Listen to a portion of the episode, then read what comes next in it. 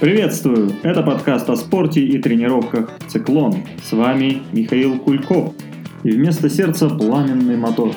Эта фраза как нельзя лучше характеризует атлетов любого уровня.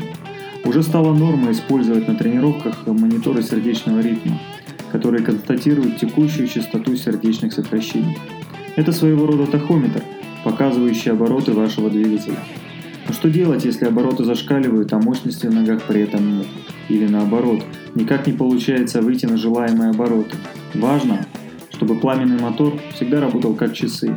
Об этом мы и поговорим сегодня с нашим гостем. Гость сегодняшнего выпуска – Прохор Павлов, кандидат медицинских наук, врач-кардиолог, заведующий отделением рентгенохирургии окружной клинической больницы города Ханты-Мансийск. Прохор занимается интервенционной кардиологией и выполняет операции на сердце и сосудах без разрезов. У него богатый профессиональный опыт. Он стажировался в университете Тафтса, в Колумбийском, Йельском университетах. Помимо своей профессиональной деятельности, Прохор занимается триатлоном и бегом. За его плечами финиши на марафонах серии Major и, внимание, на марафоне Comrades в Южной Африке, поэтому он, как никто другой, знает толк в спортивных сердцах.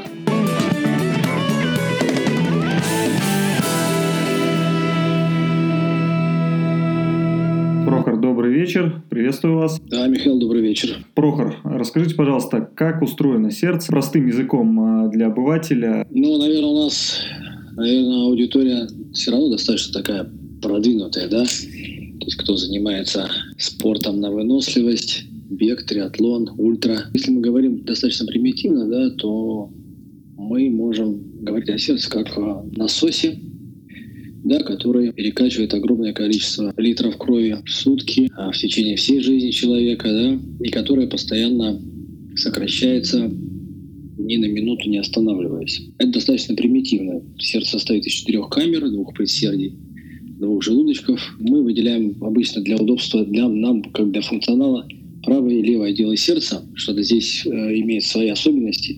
Нас, конечно, больше всего интересует в плане сегодняшнего разговора, наверное, скорее всего, левое отдел и даже больше левый желудочек сердца. То есть это основной насос, который как раз и, э, скажем так, качает основную массу крови у нас. Чем отличается спортивное сердце от неспортивного? Насколько я знаю, спортивное сердце, оно больше. Если мы говорим сегодня все-таки с позиции, э, скажем так, спортивной медицины, кардиологии, да, на вот эти, здесь как раз, может быть, эти две дисциплины где-то пересекаются очень близко, то, скажем, термин сердце атлета, сердце спортсмена появилось достаточно давно, и в целом этот термин, скорее всего, не является диагнозом, да, не является медицинским состоянием, заболеванием. Это, э, скажем, такой э, достаточно скажем, комплекс особенностей, да, нормальных изменений, особенностей э, в сердце человека, который занимается э, регулярно интенсивным, э, скажем так, занятием спорта, либо это спорт на выносливость, аэробные нагрузки, да, бег, велоспорт, плавание, триатлон, а вот, лыжи, либо это анаэробные нагрузки, то есть это бодибилдинг, это где-то могут быть э, какие-то другие виды спорта, да, сочетание этих спортов, как, скажем, мы видим, предположим, да, футбол, баскетбол, да, когда нагрузки аэробные э, перемешиваются с анаэробными, да, резкие ускорения, такие физические усилия. И в целом, как бы, эти изменения э, обычно появляются у людей, которые на протяжении года занимаются не менее одного часа в день, ну, минимум там три раза в неделю. А у них есть тренировки, да, у кого-то там по два часа в неделю, три раза в неделю, да, в целом получается там час в день. А вот как раз через год таких регулярных тренировок происходит в сердце определенные изменения. То есть, э, это, по сути, адаптация нашего организма к условиям каких-то нагрузок. Да, да, да. Здесь, э, на самом деле, эти изменения, они э, скажем, такие носят характер, с одной стороны, э, мы их можем регистрировать, используя инструментальные методы исследования сердечно-сосудистой системы, ну и физикальные в том числе, да, то есть, как правило, у таких э, пациентов у них нет никаких э, симптомов и жалоб, да, если мы говорим все-таки про здоровых спортсменов, то, как правило, если э, их осматривать, обследовать, мы, мы выявляем у них очень часто э, брадикардию, то есть это частоту сердечных сокращений меньше 60 в минуту, и у многих бывает и меньше 50 в минуту, да. А у профессиональных спортсменов бывает э, совсем неприлично низко. Вот у себя я видел значение как-то раз 28, э, частенько видел значение 36 по утрам после сна. Да, у меня о, мой хороший друг, э, чемпион мира по биатлону Дима Ярошенко, он мне тоже рассказывает, что у него в покое бывает и 28, и 34, да, то есть меньше 40 и при этом он себя хорошо чувствует, и нет никаких у него симптомов. Вот. Здесь может быть при э, аускультации сердца у них и различные шумы, систолический шум выслушивается, и определяется, определяться третий, четвертый тоны сердца, что в норме, э, ну, скажем так, у людей, которые не занимаются, у здоровых людей, которые не занимаются спортом, этих тонов обычно нет. Вот. И по электрокардиограмме мы тоже можем видеть различные Э, так называемые аномалии, а вот, ну, которые, опять же, не являются какими-то патологическими вещами, не требуют лечения. А вот. Но, тем не менее, иногда, может быть, за этими вещами нужно э, наблюдать. Да? Ну, про синусу брадикардию мы сказали. Э, бывают различные предсердные и желудочковые экстрасистолы. Если речь идет о небольшом количестве их за сутки, да, если, скажем, повесить холтеровский монитор, да, это аппарат, который постоянно мониторирует электрокардиограмму в течение суток, то можно увидеть, что э, количество экстрасистол будет небольшое, и субъективно они не будут вызывать э, какого-то беспокойства и вообще как-то беспокоить, потому что многие люди даже могут и их не замечать. Экстрасистолы – это неочередные сокращения сердца. Неочередные сокращения, как правило, если они могут быть предсердные, могут быть желудочковые, то есть различных камер сердца, скажем так. Наверное, жизни это для многих неощутимо, то есть это ну, просто оно сократилось, сократилось, то есть если оно там билось 1, 2, 3, 4, то на этот 1, 2, 3, 4, где-то между 3 и 4 может быть возникнуть еще один удар, правильно? Да, можно их вообще не почувствовать. А, это различные нарушения э, проводимости да, э, сердца, так называемые э, АВ-блокады. Mm-hmm. Очень часто у, у, скажем, спортсменов, у людей, у которых так называемое сердце атлета, возникает АВ-блокада первой степени, может быть АВ-блокада второй степени, чаще всего первого типа. Вот. Чаще всего эта ситуация, эти изменения возникают в покое их регистрируют при ЭКГ, но э, в отличие от патологических атриовентрикулярных блокад, при скажем, физической активности при, на, на, на пике тренировки э, эти блокады очень часто они э, проходят по ЭКГ. Вот. И э, здесь есть даже четкая такая, скажем, характеристика, если есть брадикардия в покое, но при этом э, во время тренировки удается повысить ЧСС там, выше 160, 70, 180, в зависимости да, от максимального уровня ЧСС и возраста, то здесь, как правило, мы тоже говорим о том, что э, все это носит э, такой, э, скажем, приходящий характер и больше связан с таким э, эффектом преобладанием а, парасимпатической нервной системы. Да. В моей спортивной карьере э, был такой случай, что э, в какой-то период кардиолог направила на повторное исследование, потому что не хотела ставить допуск, у меня АВ-блокада была. И мне пришлось хорошенько попотеть на велотренажере, чтобы разогнать пульс, и э, во время этой нагрузки у меня снимали кардиограмму, и вот как раз э, в ходе этого исследования выяснилось, что все признаки АВ-блокады у меня пропадают, когда там пульс переваливает там, за 160 ударов. У меня такая ситуация, я каждый год, у нас по характеру нашей работы мы проходим медосмотр каждый год, и каждый год при регистрации КГ в покой, да, у меня тоже АВ-блокады первой степени. Вот, когда бывает первый, когда второй. Но в целом э, бывают э, какие-то моменты, что я прихожу, записываю КГ, просто немножко удлинен интервал ПК, как на верхней границе нормы, а блокады нет. То есть это, эта блокада носит такой э, функциональный характер. И, скажем так, она даже зачастую имеет какой-то такой приспособительный момент, что в данном случае просто, а, скажем, замедляется проведение по вывозлу, и, скажем, не все импульсы проходят, передаются на желудочки. Такой механизм, я так понимаю, приспособительный и защитный. Страшно в этом ничего нет. Вот. Другой вопрос, что многие терапевты и даже кардиологи не знают, когда к ним приходит атлет, они записывают кардиограмму, смотрят изменения там, зубцов, зубца Т в таком отведении, в другом, потом неполная блокада правой ножки пучка ГИСа появилась, а вы блокады первой степени, и все, они хватаются за голову и говорят, все, все, там, скажем, тебе больше тренироваться нельзя, у тебя больное сердце, нужно срочно прекращать тренировки.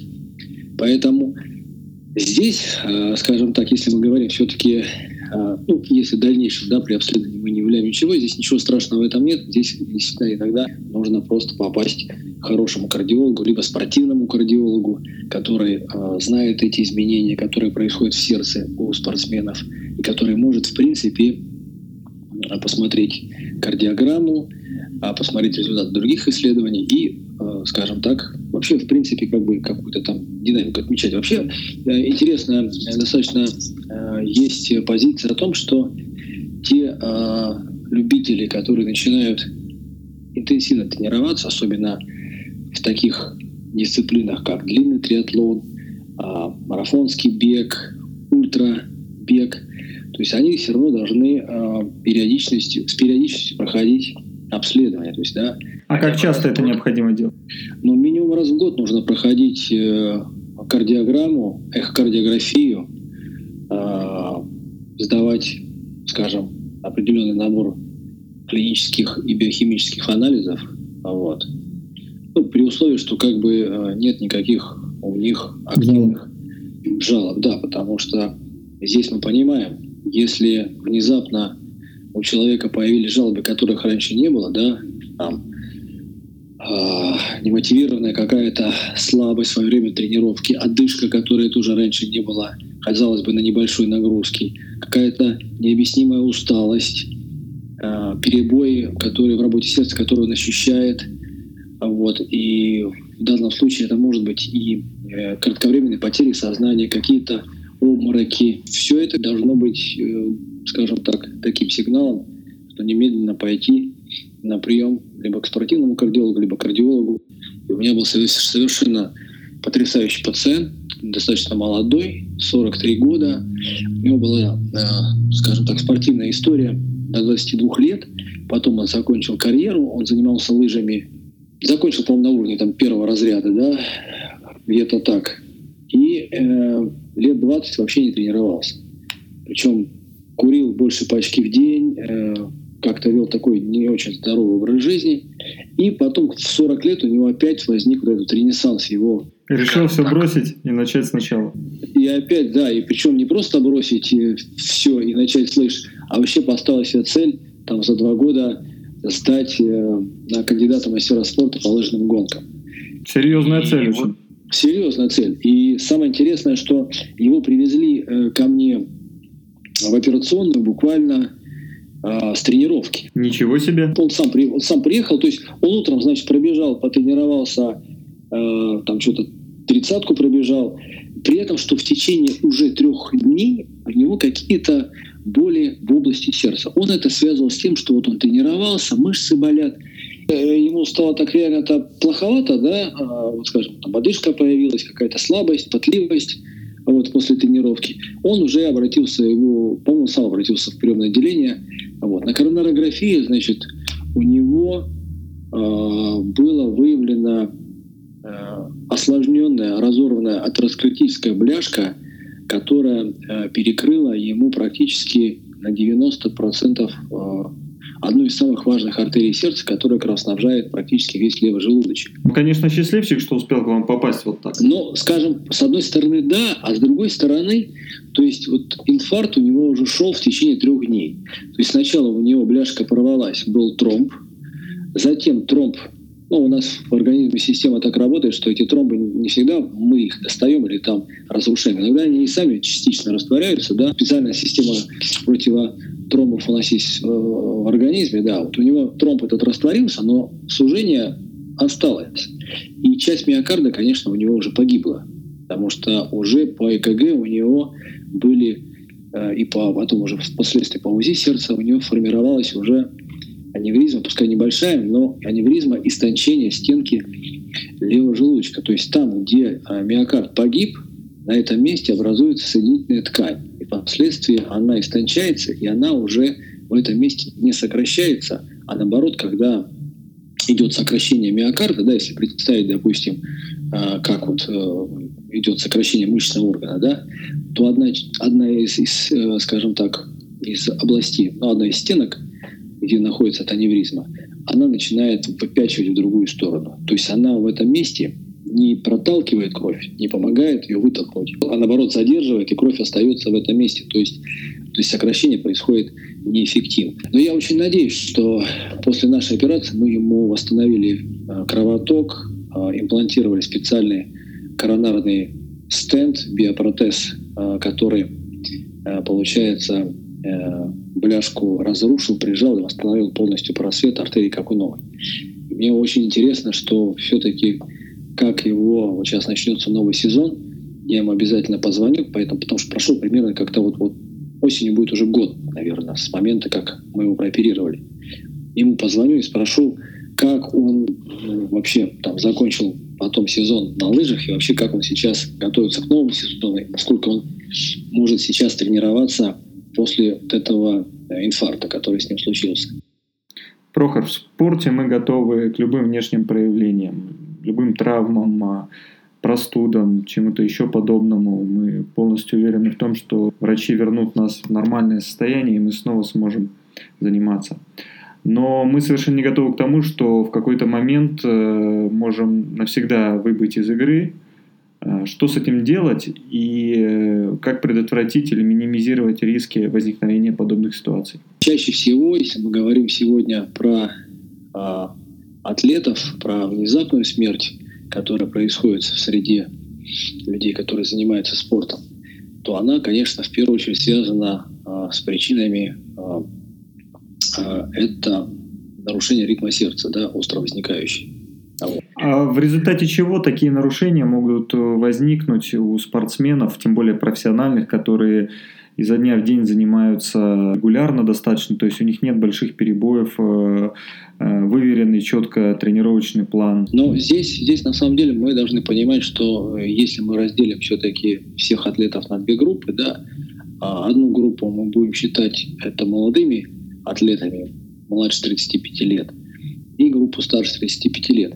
В старшей э, группе чаще всего именно причинами внезапной сердечной смерти является, конечно, атеросклероз коронарных артерий. Да? То есть это э, остро возникшая, э, скажем так, закупорка коронарной артерии, разорвавшаяся бляшкой, тромбом, возникает немедленно инфаркт миокарда, и как череда событий после, вследствие инфаркта может возникнуть, скажем, э, острая коронарная недостаточность с развитием кардиогенного шока. Если вовремя помощь не, не оказать, то пациент не, может погибнуть. Может внезапно, как дебютом, просто да, э, закрылась коронарная артерия, миокард был не, не готов к острой ишемии, возникли жизнеугрожающие нарушения ритма сердца, такие как желудочковая тахикардия, перешедшая в фибрилляцию да, желудочков, и после этого э, пациент без оказания помощи сразу же немедленно очень быстро погибает. Если мы говорим все-таки про группу молодых атлетов,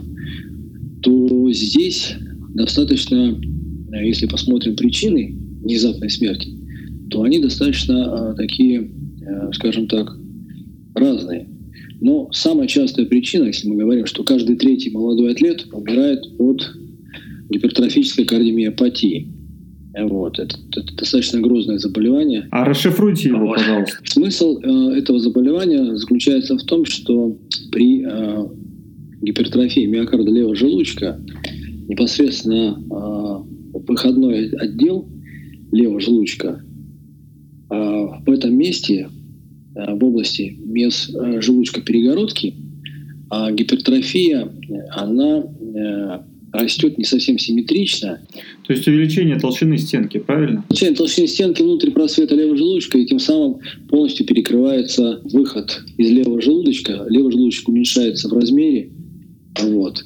выброс становится очень маленький с точки зрения объема крови. Несмотря на то, что фракция выброса у этих пациентов в норме или даже увеличена, но крови левого желудочка выбрасывается очень мало. И при увеличении частоты, сердечного сокращения при тахикардии, в данном случае возникает э, эффект, что левый желудочек просто начинает сокращаться впустую, возникают э, опасные жизнеугрожающие нарушения ритма сердца, такие как желудочковая тахикардия и фибрилляция желудочков. И возникает нестабильность миокардия и смерть. То есть, очень грубо говоря, насос качает, а качать нечего. И в конце концов, на максимальных оборотах насос выходит из строя. Если так достаточно примитивно, да. То есть мы можем говорить так. Вот.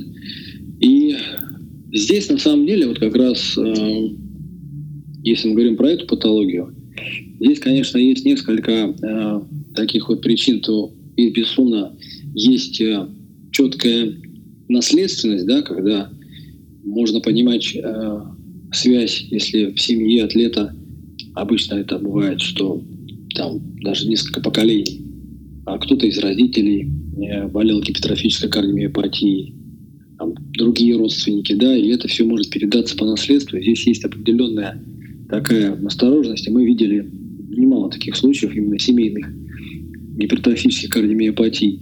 Но и в то же время это заболевание, которое может и э, возникнуть э, в молодом возрасте самостоятельно, да, и как бы ну, вне связи с наследственностью.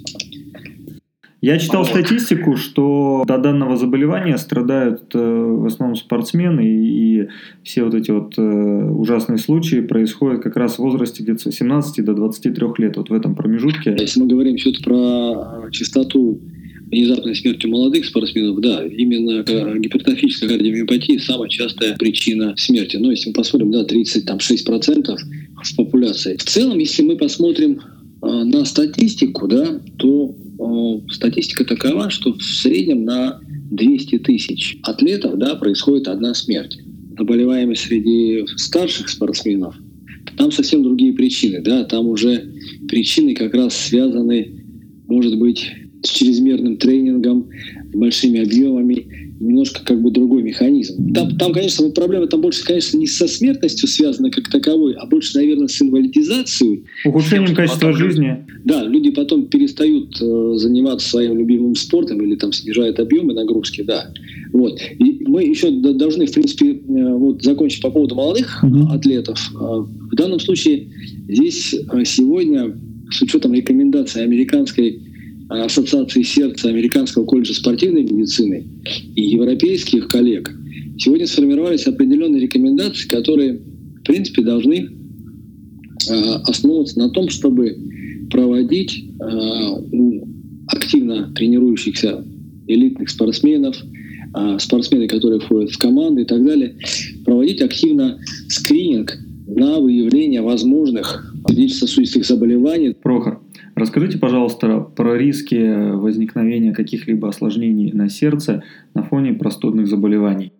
Ну, если мы говорим про вирусные инфекции, то чаще всего да, исходом э, как осложнение может закончиться развитие сначала острого миокардита, потом подострого, и вообще он может перейти в хроническую форму. И здесь как раз э, в этом случае э, поражение сердца при вирусной инфекции, в частности миокардит, достаточно грозное заболевание, которое ведет э, э, ну, у части пациентов к хронизации процесса с развитием такого потом уже аутоиммунного заболевания с аутоиммунным компонентом. И здесь возникает ситуация, когда э, вообще приходится прекращать любой спорт, потому что миокард воспаляется, да, причем тотально диффузно. Возникает повреждение, склерозирование и с исходом фиброз сердечной мышцы, и уже те возможности, которые раньше сердце могло использовать для, как насос, да, уже, уже не имеет. Там снижается фракция выброса, расширяются полости сердца. В общем, возникает э, такая уже вторичная кардиомиопатия. Это может быть как раз результатом того, что когда многие спортсмены, особенно любители, особенно кто начинает заниматься, э, больные с температурой, купили слот на марафон или там на какой-нибудь триатлон, да, приехали и решили стартовать во что бы то ни стало, несмотря на высокую температуру, пьют аспирин, какие-то антибиотики, таблетки, выходят больные на старт.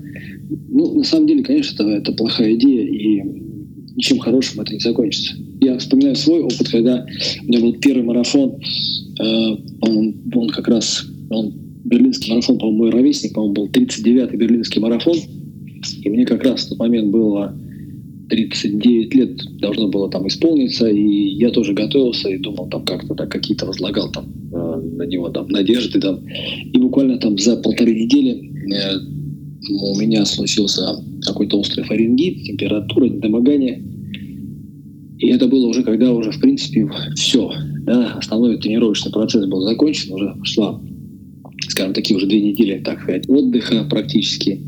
И я принял решение не стартовать написал такое жалостливое письмо организаторам, сказал вот так и так, так готовился, на носу 40 лет, ну там типа кризис среднего возраста и так далее, вот хотел э, как-то так себе что-то доказать, и вот не получилось. И мне перенесли слот на следующий год. Я уже понимая э, все ошибки да, этого года, понимал, что вот этот период, когда, да, особенно вот это вот начало осени, смена климата. И очень важно как раз на фоне таких вот больших нагрузок, когда иммунитет немножко, скажем так, ослабевает, очень себя беречь, тепло одеваться и вообще как бы э, там смотреть за собой. То есть эти ошибки уже, конечно, были учтены, и следующий марафон я успешно пробежал. Но тем не менее, я считаю, что очень важный момент – это на старт особенно когда речь идет о тренировке там, в бассейне, в холодную погоду, а в дождь, всегда выходить здоровым. То есть, э, если есть возможность, э, ну, не, не то, что есть возможность, но я считаю, что лучше побыть дома с любимой книгой, выпить хорошего чая с медом, и лучше тогда, скажем, провести какое-то время на диване. Помечтать о будущих победах. Да, то есть, когда вы заболели, когда вы простыли, не стоит по этому поводу переживать. Эти старты, они были, есть и будут, да, и никуда они не денутся, поэтому лучше тогда действительно читать литературу, готовиться и все-таки думать, как в следующий раз себя э, сберечь от этих всех инфекций. Прохор, что бы вы порекомендовали тем, кто начал заниматься спортом уже в зрелом возрасте? Какие моменты требуют особого внимания? Ну, наверное, начнем с того, что те люди, те любители, которые не имели спортивного прошлого, а может даже кто-то и имел, если решили серьезно заняться э, спортом на выносливость, особенно э, триатлон, ультрабег, марафонский бег. Здесь, наверное, в первую очередь нужно начать с того, чтобы пройти полное обследование, да, то есть пройти скрининг, включающий в себя ЭКГ, эхо УЗИ сердца, может быть, посещение каких-то других специалистов, если есть проблемы, там, скажем, с опорно-двигательным аппаратом. То есть для того, чтобы начать э, как раз с чистого листа и потом уже впоследствии, делая регулярно, снимая себе КГ, УЗИ сердца, смотреть даже можно какой-то определенный прогресс, динамику. Эту, эту процедуру пройти несложно, она занимает всего 20-30 минут, там, а ЭКГ записать вообще там, 5 минут, да, вот. Поэтому в данном случае я думаю, что это будет обосновано, и в ряде случаев это даже сможет э, спасти спортсмену жизнь. Я бы советовал всем э, атлетам, которые интенсивно тренируются, обратить внимание обязательно, насколько хватает им с пищи того же калия и магния, да, потому что у нас, в принципе, всегда возникает хронический дефицит этих э, микроэлементов. Нужно всегда понимать, как нам их правильно компенсировать. Вот. Поэтому вот этот вот момент, и они играют очень большую роль э, именно в метаболизме э, и э, хорошей работоспособности сердечной мышцы. Поэтому вот, э, эти вот моменты должны такие быть очень важные. Вот. Ну, кроме того, что тех, э, тех основных принципов, которые все знают, да, достаточное количество белка, витаминов, сбалансированного питания и так далее, все это мы прекрасно понимаем, да, и повторяться, я думаю, что смысла нет, все уже достаточно продвинутые в этих вопросах, но вот именно на э, потребление дополнительно калия и магния я хотел бы обратить особенное внимание, то есть это очень важный момент такой.